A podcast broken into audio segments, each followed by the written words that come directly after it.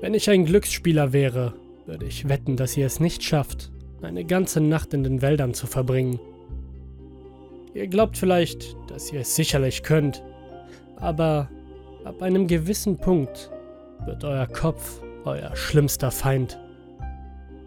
Die Realität ist, es sind wirklich Dinge da draußen. Dinge, die weitaus schlimmer sind als irgendein Monster, das ihr euch vorstellen könnt. All mein Hass auf die Natur begann, als ich zehn Jahre alt war und mein Großvater mich in die Wälder zum Wandern mitnahm. Es war Sommer und aufgrund der Hitze klebten meine Sachen an mir und die Mücken flogen mir ständig ins Gesicht. Es war wirklich elendig.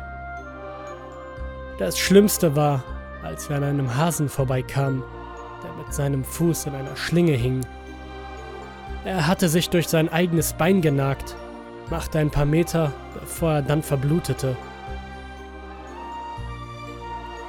Ich erinnere mich, den ganzen Rückweg geweint zu haben.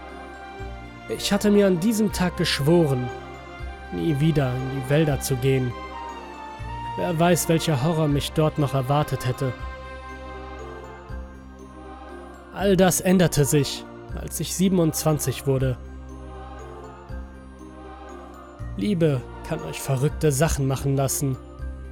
Meine Freundin Jill, seit zwei Jahren, bettelt mich über einen Monat hinweg an, mit ihr campen zu gehen. Anscheinend war es etwas, das sie oft mit ihrer Familie tat, als sie aufwuchs.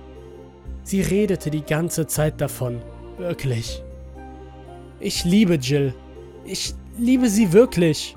Und ich würde alles für sie tun. Jill war diese Art von Person, die sich selbst zu einem besseren Menschen machte.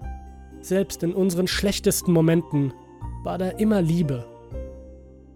Es war diese Art von Liebe, die schmerzt, wenn du nur alleine dran dachtest, sie zu verlieren. Ich wollte Jill heiraten. Letztlich gab ich nach, mit ihr campen zu gehen, solange es nur für ein Wochenende war. Eine weitere Aufmunterung für mich war es, dass Kev, mein bester Freund, mitkommen würde.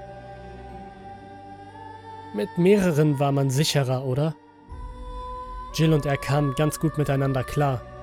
Man konnte aber sagen, dass es so eine Art Spannung zwischen ihnen gab. Ich glaube, Kev war ein wenig eifersüchtig, dass Jill mittlerweile so viel meiner Zeit in Anspruch nahm. Ich werde euch jetzt nicht mit den Details des Campings langweilen. Wir wanderten, bauten Zelte auf, machten Feuer und bereiteten uns auf die Nacht vor. Mit Jill, die sich in meine Arme kuschelte, fiel ich sehr schnell in einen ruhigen Schlaf, während die Geräusche der Nacht uns umgaben.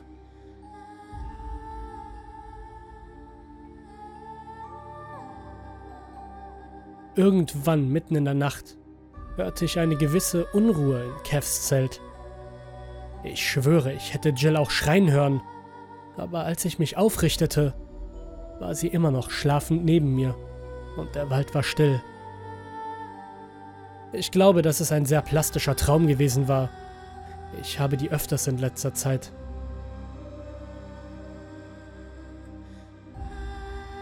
Am nächsten Morgen wachte ich auf, als ich hörte, wie links neben meinem Zelt Zweige brachen. Ich schaute auf mein Handy und realisierte, dass es bereits 10 Uhr war. Wie konnte ich so lange schlafen?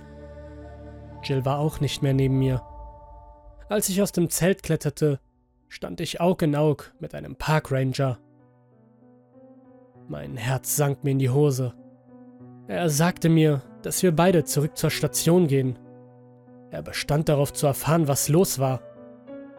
Er sagte mir, dass es nur zu meinem eigenen Wohl wäre. Ich schrie ihn an, er solle mich zu Jill bringen. Ich wünschte mir fast, ich hätte das nicht getan. Auf Jills Knöchel wurde mit so einer Kraft eingewirkt, dass sie um 90 Grad verdreht waren. An den Schleifspuren im Dreck konnte man erkennen, dass sie versuchte wegzurobben. Sie wurde gewaltsam skalpiert. Eine riesige Pfütze aus Haaren, Haut und Blut war neben ihr. Ihre Kehle wurde auch aufgeschlitzt. Kev wurde gegen einen großen Baum lehnend gefunden. Seine Eingeweide wurden herausgerissen und vor ihm verteilt. Ich fragte mich, ob er zusehen musste, wie sie langsam aus ihm herausgerissen wurden. Aber natürlich war das nicht möglich. Es waren große Stichwunden zu sehen, wo seine Augen hätten sein sollen, sein Mund zu einem stummen Schrei geformt und seine Zunge fehlte.